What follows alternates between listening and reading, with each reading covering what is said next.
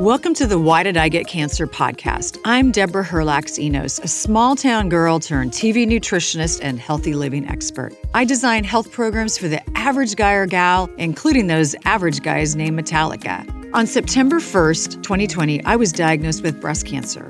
I asked every oncologist the same question why did I get cancer? But none of my doctors had good answers for me. I wanted answers, and that's why I started this podcast. I want to help you to lower your cancer risk and provide self care tips for those in the battle. I'm getting answers, and I want to share them with you. What did I take away from today's episode? Dr. Jantz really believes that we are in a sleep epidemic. He even has patients who wake up in the middle of the night gasping for air, quite literally having a panic attack while they sleep. His recommendation is to stay off of screens at least an hour before bed. And then I asked him my final question, which was Can toxic people give you cancer? Stay tuned for today's episode to hear his surprising answer. Well, welcome, Dr. Jantz, to Why Did I Get Cancer? And I was thinking the first time we met, do you remember the first time we met? The first time we met? No, I don't. I think it's been yeah. a while ago. It's been probably 12 years or so. And we were in the green room at King 5 NBC. And I was preparing for my segment. You were preparing for your segment. And we were kind of looking at each other. And finally we said, do you go to City Church? Oh. And we realized we both went to the same church. yes. Well, just how God brings people together. And here we are today. And here we are today talking about mental health, your new book, The Anxiety Reset, and cancer. Lots to unpack today. But I'd like to actually start with your work and it's been 30 years and you talk about whole person healing and I'd like to just have you explain more to our audience about your work at the center, A Place of Hope. You got it. So it was actually 38 years ago that my wife and I, my wife's name is LaFawn, that we kind of had a vision for whole person care. I had worked at a women's prison and delivering mental health services. How about that? And from there, we had a vision for uh, building something a little different for the delivery of mental health. And so we, we have dietitians on staff, we've got naturopathic physicians on staff, we've got mental health counselors, addiction counselors, let's see, uh, fitness. And we had a vision to bring it all together and to build a team of professionals for each person that would come through uh, and to really personalize how we want to do mental health service. So do it a little different, do it a little whole person. And oh, we even do cooking classes in the evenings. So uh, we're what's called a, a partial hospital, and uh, we have about 50, we call them beds, but they're really beautiful condos and so forth. So it's a little different. It's not a hospital setting. And uh, this year in August will be 38 years. Oh my gosh. And I, I know. I, I, I visited the center probably nine years ago, 10 years ago, and I had lunch with you and your beautiful wife, LaFawn. And she's also a recent cancer survivor, isn't she? Yes, she is. I think we're we're about to cross the threshold of nine years, I believe it is. So Oh my gosh, so not so recent. Can you tell us a little bit about how you were able to support her and then who supported you during that season of watching her battle? We have two sons. Uh, so if we rewind nine years ago, um, they were much younger. One is married now and one's in college. So there you go. Time, things uh, progress.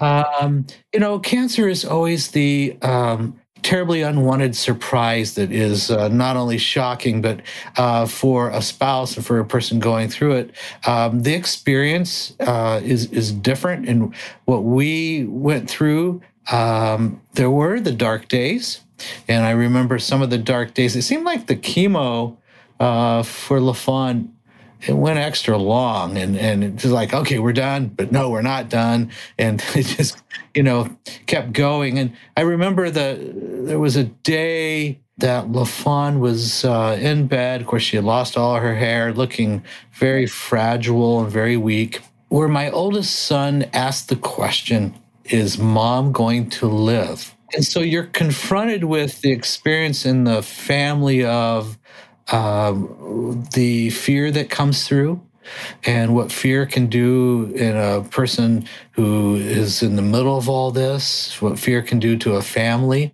And so uh, we really, and LaFawn was great, you know, interviewed three different doctors and came up with really a, a I think, a prayerful plan but it was there was some dark days and there was some uh, days where you're wondering is wow what's what's the future hold? Um, so there's a mode where you're kind of in a at least i was more of a crisis mode. You're just doing what you have to do each day you know? You got to get the kids to school um, let's see, you got to feed them, you know, uh, this the things you have to do each day. Um, and so, but after you come out of a crisis mode, there is kind of a maintaining what are we going to do uh, really to rebuild our lives? And so um, there was an opportunity to make a, a lot of changes. I have to tell you, though I've always loved nutrition, my nutrition is probably better than ever. so I'll bet it is. um, and and everything that we were uh, teaching or everything that we were about, we had a chance to really make sure we were doing what we were preaching.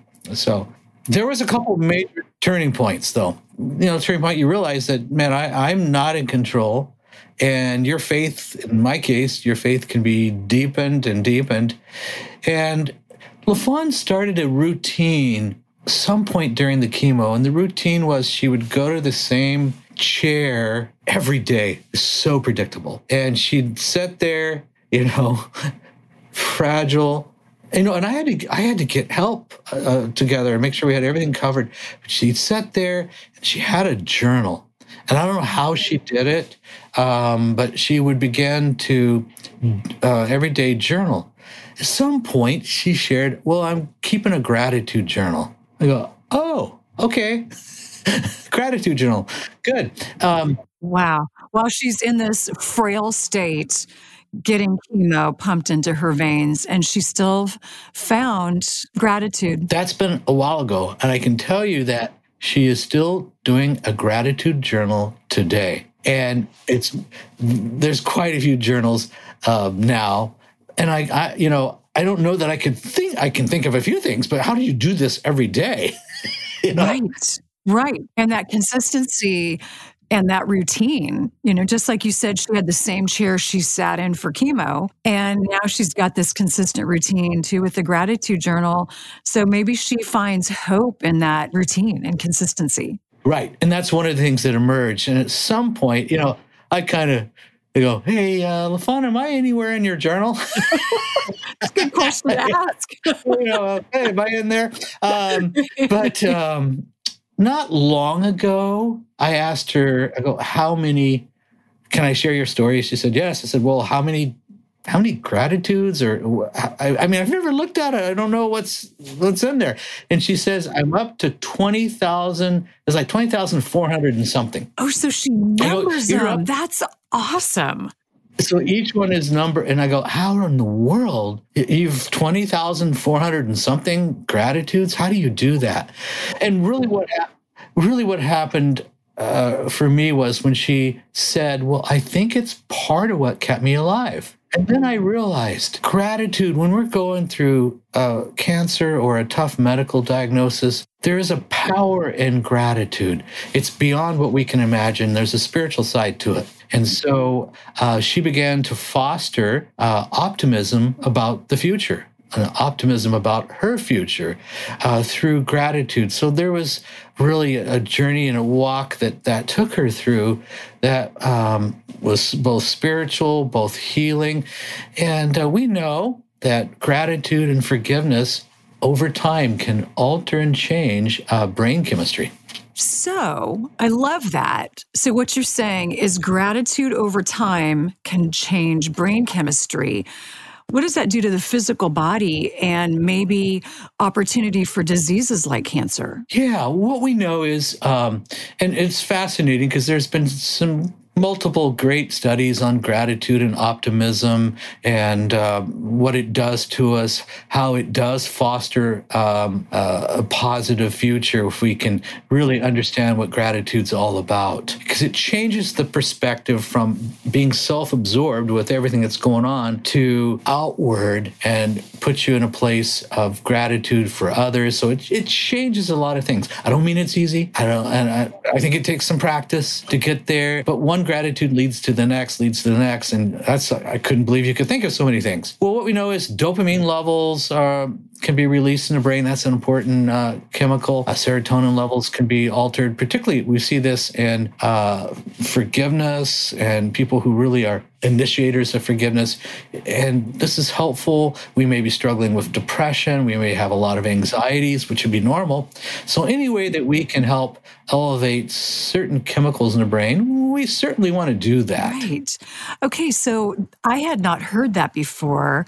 To recap, you said the person that initiates forgiveness gets a gets a tremendous benefit. Yes, there are benefits to forgiveness, and there have been some really very fascinating longitudinal studies over time about what happens to a person that practices forgiveness. And um, what we know is they do score higher on test of optimism. So that means if I'm forgiving person, I'm seeing a more of a positive future. I'm more optimistic. And uh, who would have ever known that money and studies would have been done on the topic of forgiveness, but it's been done, as well as gratitude. So if we can keep ourselves in a more of a healing environment of, of really positive, if you will, uh, emotions and positive uh, well being, uh, that's really uh, what we want to do if we're going through something really tough.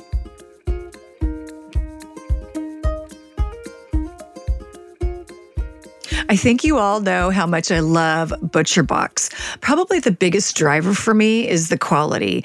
And I love that ButcherBox focuses on small family fisheries so they know who's fishing the, for the sockeye salmon. And they also focus on small family ranches where again, they visit these ranches and they they know that these animals are being treated humanely. And that is probably my biggest driver. I also had many of you reach out to me and tell me, Hey, I want to try ButcherBox, but I don't want to commit to a full year. So I have great news for you. You can go ahead and use my code and sign up for as long as you want. Of course, right now we're doing the free bison in every box and you still get the free bison in every box and $20 off of your first box. So all you have to do is go to butcherbox.com forward slash Enos and then use the code Enos.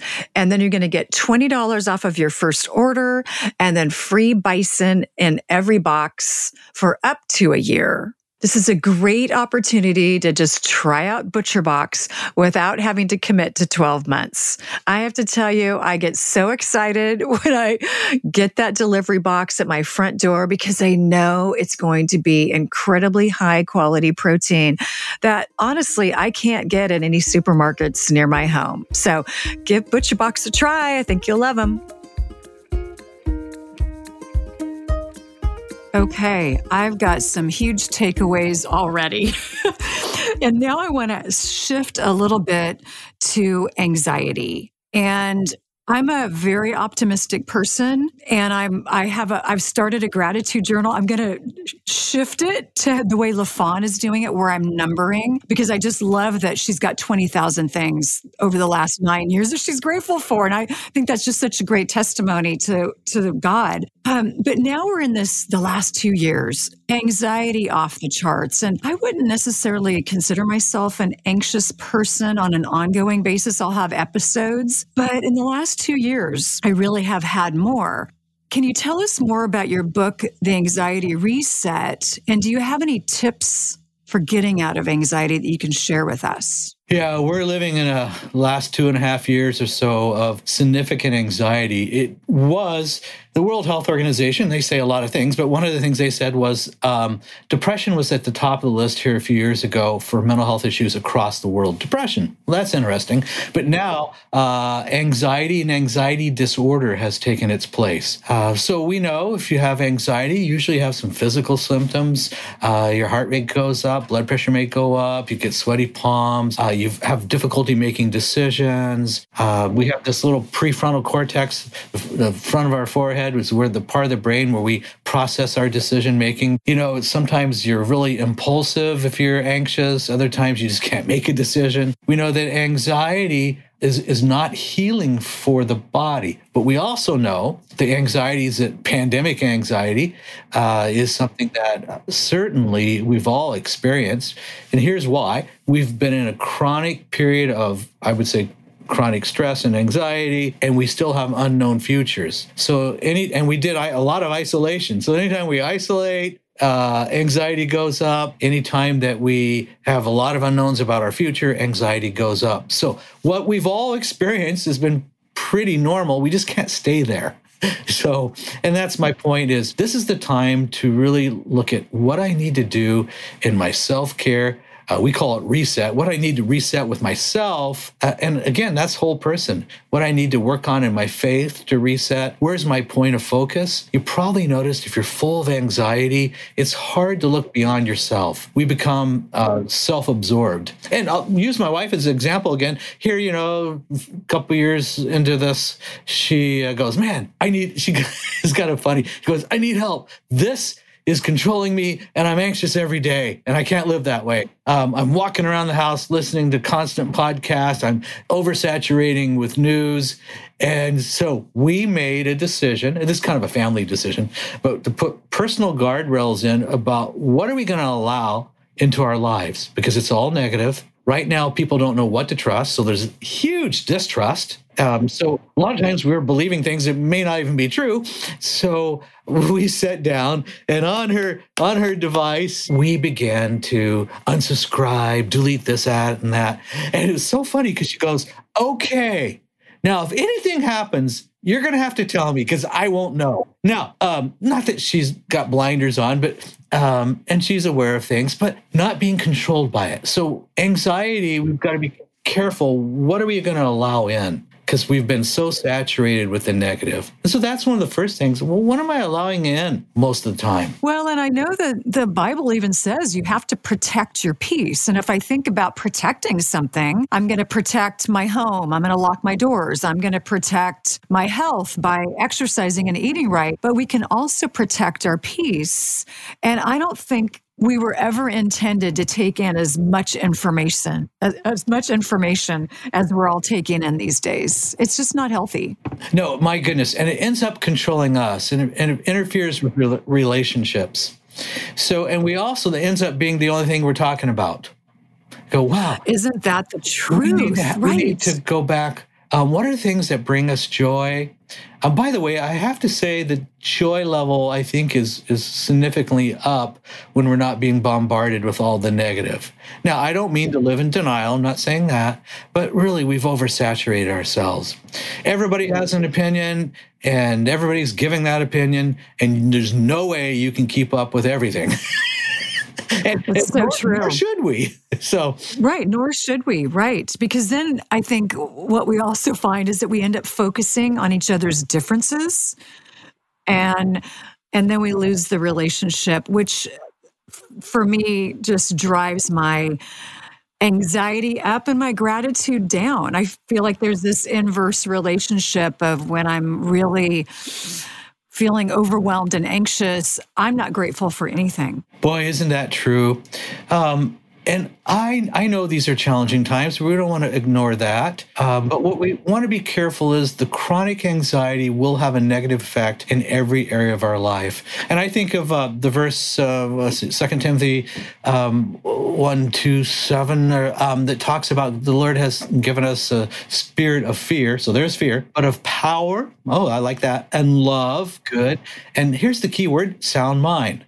What do I need to do to rebuild my sound mind and strengthen my sound mind. If I got power, love, and uh, you know, and a sound mind, what do I need to be doing? And it's, you know, we talked about the gratitude journal, but it's also eating enough good, healthy fats and staying hydrated and getting enough sleep. You know, these are all things that really do contribute to a sound mind. Deborah, we're in a sleep epidemic. Sleep disorders have never been so high.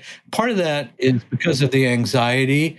Uh, we're seeing more and more individuals who are they're waking up in the middle of the night, their heart's racing, they kind of have a cold sweat, they're gasping for air, they're kind of having a panic attack in their sleep. So we have very disrupted sleep. Uh, too often we're going to bed with a lot of stimulation from all the screens we have in our life and the last thing in our mind is probably not positive and so our sleep is being very disruptive. That's really important for healing. We've got to have the healing sleep. The scriptures talk about having a sweet sleep. Man, we need more sweet sleep. Do we so, ever? so that's one of the, that's one of the things we need to work on. Um, you know, what do I do the hour before bedtime? Do I have good pre-sleep routines? What am I? And look, it takes a little while to get that circadian rhythm kind of re, uh, re-triggered back, but we, we, can do it. Give yourself a month. Give it. It's all about making some progress every day. Uh, alcohol use is up pretty high. We are in the middle of the highest alcohol sales on record. That's according to the Alcoholic Beverage Association. How about that? Hmm. And uh, during the pandemic, you know, we had all the lockdowns, shutdowns, confinement, confinement, uh, quarantine. Um, anyway, we were supposed to, we had stay at home orders. And so drinking went way up and alcohol sales went way up. Alcohol was considered essential. Cannabis or pot was considered essential. And actually, we were on behavioral health. Uh, we were on the essential list. So, how about that? Right up there with alcohol and cannabis, behavioral health specialist. So, uh, that said, we've come through an interesting time anxiety's high and alcohol or addictions are up. Uh, a lot of folks uh, who were doing work from home, work from home didn't work very well uh, by and large. Uh, we had uh, individuals who, well, I start drinking at four o'clock at the end of the day. You know, they still got another hour, two hours of work. And then some of the uh, individuals that we've worked with said, you know, I started drinking about one o'clock. And, uh, you know, computer programmers, they're drinking through the afternoon as they're working. I remember talking to an HR director at a technology company. I said, How's it going with all the work, virtual work from home stuff? And she said, Well, really, despite what you hear, not very well. so, um, and so addictions are up anytime anxiety's up addictions go up anytime we have uh, addictions we'll have you know a lot of other issues so I think what we're going to be seeing is we're going to be seeing more of the health ramifications of what we did the last two and a half years. And so we're we're in this pattern right now of addictions are up. We're we're using um, outside substances, and I mean outside of ourselves, to soothe ourselves um, instead of figuring out how other ways to deal with anxiety you know again we talked about sleeping better you know more healthy fats um, things like that you know so we're in this cycle and it sounds really unhealthy. So, do you believe that we're going to see an uptick in diseases, including cancer, after this, you know, unprecedented last couple of years of high anxiety? Sure. It's only my personal prediction based on what we're seeing. Right now, we are in the middle of a mental health crisis. I think the next pandemic is mental health and add on some physical disease issues. Because right now, uh, the need for the mental health services uh, is great, but we don't have enough providers. So uh, the need is greater than our ability to deliver help. That is nationwide. Uh, referral resources that we would use throughout the country, they're they're full. They're not taking. We have a local uh, provider of mental health services that told me the other day they have 200 openings for counselors. And um, they're a state funded facility. They're one of the largest in the state of Washington, and most of their offices are not able to receive any new clients. So we're not we're not doing a good job delivering the mental health services. Now, how about all the folks that because we had something called uh, non-essential or elective uh, health care because we were worried we are going to fill the hospitals up with COVID patients. Okay, but so a lot of people postpone what got called elective. It really wasn't elective. That's a very poor term to describe it. Um, preventative care, uh, bypassing cancer screens, etc. So we're seeing a delayed onset uh, of probably you could say disease conditions, postponed health care uh, that we could have been better and preventative with. So. Uh, also, our bodies are not designed to live the la- the way we've been living you know, the chronic stress, the anxiety that you can't seem to get off of you. And I think there will be um, repercussions and implications for health, both mentally and physically. So, are you also saying that? kind of how how your mind is as th- there goes your body or you know however your mind whatever level of health your mind is in your body is in a similar state? We know that our mind or our way of thinking can fortify our body, our body's well being. Uh, it's really interesting. A person who struggles from very significant, what we'll call severe clinical depression, that's, and they have for a long time. So it's kind of interesting. You can take and look under a microscope at their cells. People look at this on a cellular level. For a chronically depressed person, how do their cells behave? The cells tend to not move. The, as much. This is fascinating to watch. I've seen it. We normally have what we call healthy social cells, and it's fun to watch. A person that's feeling good, um, their cells are moving all around. They're like they call them social cells.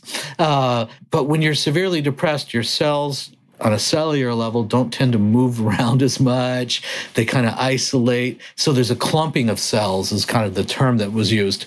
So we can see the effects of depression on a cellular oh level. Oh my gosh. Okay, I have never heard that before. And can you, I would imagine our cells are like our bodies, right? So if we if i want to feel good today i know i need to walk for at least 20 minutes. I need to do a little yoga. I need to do some deep breathing.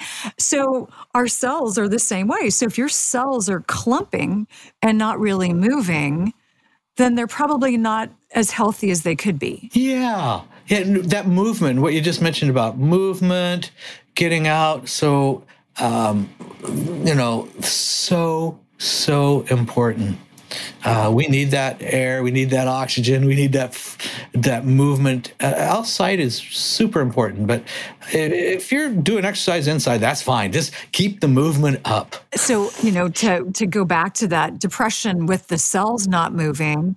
So it sounds like if you are battling depression, movement is probably one of the best things you can do because it will kind of force those cells to get going. Yeah, movement's super important and do it consistently. Um, you know, a person may say, oh, I don't feel like exercising. I get it because you're depressed. Um, but let's say you get up, you force yourself to go and you're doing some exercise and you, the next day you go, it didn't make any difference. I'm not going to do it. It takes some time. So anything that we're mentioning today, give 30 plus days or more, minimum of 30 days. It takes some time, but over time you begin to reap the reward. Okay, it's that's really good advice because you know we all get frustrated. You know, we think, okay, I've exercised for four days this week, and I I've only lost half a pound. If we're going to just bring it down to you know weight loss, and so it you know, consistency is key. And I think that's one of the things that we saw a big challenge with during the, the pandemic and lockdowns is that gyms were closed. Now, gyms, in my opinion, are essential especially in Washington where it rains so much and people don't want to exercise outside and get wet. So it's good to be on an exercise bike or it's good to go to a yoga class. And yes, yeah, so let's um, talk a little bit about community and which is something a lot of us lost in the last couple of years or at least it was kind of put on hold. How does how does having a strong community impact your health? Oh it is so important and by community i mean relationships. So hmm. you know we isolated for a while we went virtual we didn't go to church we did online this and that and we we probably dove deep into social media. Well we still were lonely and we still are depressed and still anxious. So we need each other. We need in person relationships. If I could be so bold to say that, um, we need one another. We need we need we need touch. we need yeah we need touch. We need hugs. Uh, all the social rules, the highest uh, level of anxiety right now is social anxiety because all the social rules changed. It's like I go out, I see you, I go, okay, do I shake your hand? I don't know. Uh, I certainly don't hug you. You know, so all the rules have changed. So, uh, and it's confusing.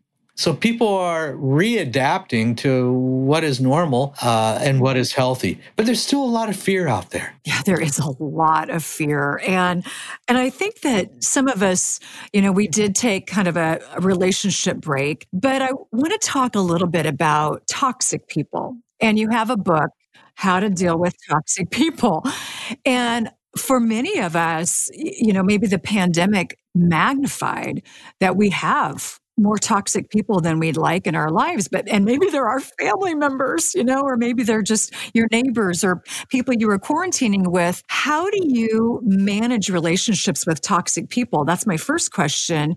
And then number 2 would be if you're not managing those relationships can toxic people give you cancer? Well what we know is um, our relationships are either healing or life-giving or they're ultimately toxic. It's hard to find a neutral relationship. And how do you know if a relationship is toxic? How do you feel when you're around that person? Do you feel younger than yourself? Do you feel put down? But what's the emotion when you're around certain people? There are some people that can walk in the room and they add a joy factor and you go, wow. And and you're kind of a magnet. You want to talk with them. There are others that can walk in a room and you sense the radiation of the resentment coming off of them. you know, yeah, they're like they're so poisonous with uh, resentment or unforgiveness, bitterness. Uh, you see anger that's written all over them. So that's a toxic person. But a toxic person can also be a person that smiles at you and says everything's great, and then they're saying things behind your back about you to hurt you. Uh, so there are passive aggressive people. Uh, there are people that are motivated to harm others, and so you know they do it secretive and they try to talk behind your back. So toxicity of relationships comes in different forms. Um, but remember you should have three four individuals maybe up to five that are positive, healing, truth telling, praying, trustworthy people in your life. You know, it's hard to have too many, but uh, we need to have a core group that really are life giving relationships. And that's just so important. And where you're being truthful and you know that you can say and share and you will be loved and accepted so I look at the three basic human needs. We all have a need to be accepted, which means loved, a need to be um, affirmed. So I need to know I have value. And then the need to be acknowledged uh, for who, who you are and that you have a purpose and uh, there's, a, there's a purpose for your life. We have those needs. Um, so are you with people that uh, are empowering to you? Can toxic people, second part of your question, which is really good, can they cause cancer? Oftentimes, they're the ones that develop some sort of a physical disease. The unforgiveness in their life, the anger, that's not healthy. You know, there are times we'll see that the toxic person develops some sort of a physical disease. Now, that may not be the only reason, but certainly those long-standing poisonous emotions is affecting their life. I can really see that. And and I'm a person that used to really struggle with forgiveness. And I've learned in my cancer journey that forgiveness is you really do that for your own health not for the health of the other person. And I've I've heard it said that you know unforgiveness is you know I'm drinking the poison expecting they're going to be you know killed by it or injured by it. And so I've worked really hard to kind of make my list of you know who do I need to forgive, starting with myself for maybe some of my change, you know, my choices I've made in my life. Um, and so I can really see how toxic emotions can impact your health.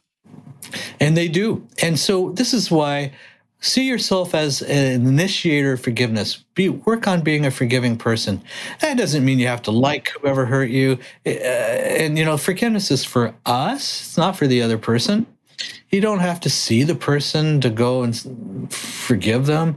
It's a decision we may make multiple times um, that I am really relieving myself of the poison and the effects of that emotional injury. Okay, now, easier said than done, I will admit that. but it's important we practice it. And as you said, it's practice. it's an ongoing thing, you know. I mean, if you you can't just be great at the piano the first time you sit down, you're practicing. And so that actually makes me feel better thinking I need to practice forgiveness. And it's, and, it's a, and I'm practicing being the initiator. I'm not going to wait around for some other person. I'm going to be the one that initiates it in my own life. So I think that's a key. Sometimes we're waiting to forgive. Like, what are you waiting for? Or, or we're waiting for the other person to come to us. No, see yourself as being the initiator of forgiveness. I love that um, for so many reasons. And one, I mean, I think that one of the, our biggest fears is that we're powerless. And by practicing forgiveness, you're actually taking your power back from a situation. Yeah which I would think would really help you to grow in confidence, but also relieve anxiety and, you know, change your cells at, you know, change your body at a cellular level. So, Dr. Jantz, I have um, one final question for you that I like to ask. Um, if there's one thing somebody could do today to lower their risk of getting cancer or any type of chronic illness, what would it be? Examine, from my perspective, from a mental health perspective, examine the three deadly emotions anger, fear, and guilt. The anger could be unforgiveness. Anger, just another word for anger could be hurt. But um, am I poisonous with anger, resentment, unforgiveness? That's the first one. Next one is fear. Um, have I developed a pattern of worry and created a lot of anxiety in my own life? Um, so, anxiety, worry, fear. Uh, we've got to deal with fear. Fear is paralyzing on many different levels. And the other one is guilt. Maybe another word for guilt could be shame. Shame says I'm defective. So, do I feel shameful um, about my life, about what I've done? Or do I just feel like I'm defective? I'll never be good enough? So, those are the three I call them three deadly emotions, but anger, fear, and guilt. I need to be able to deal with those emotions successfully in order to be healthy emotionally. So well said. I that's a lot to unpack. But as you said, you know, just just take a look at it, just examine it. And maybe you do it over time, you know, to, probably to unpack all three of those things at lunch today is too much. But just even just taking a look at those things, I would imagine can really start to change us mentally and physically.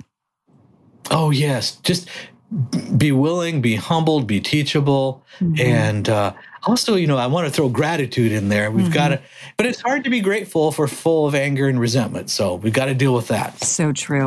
So true. Well, Dr. Gregg Jantz, thank you for coming on my podcast today.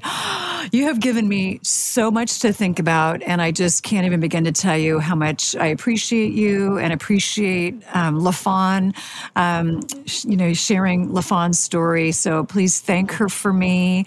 Um, oh, yeah. She's a cancer thriver. And I'm just, I'm inspired by her gratitude journal.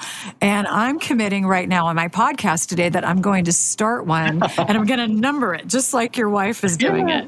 it. it's amazing what happens. It's beautiful. Yes. You got it. well, thank you so much. Be blessed.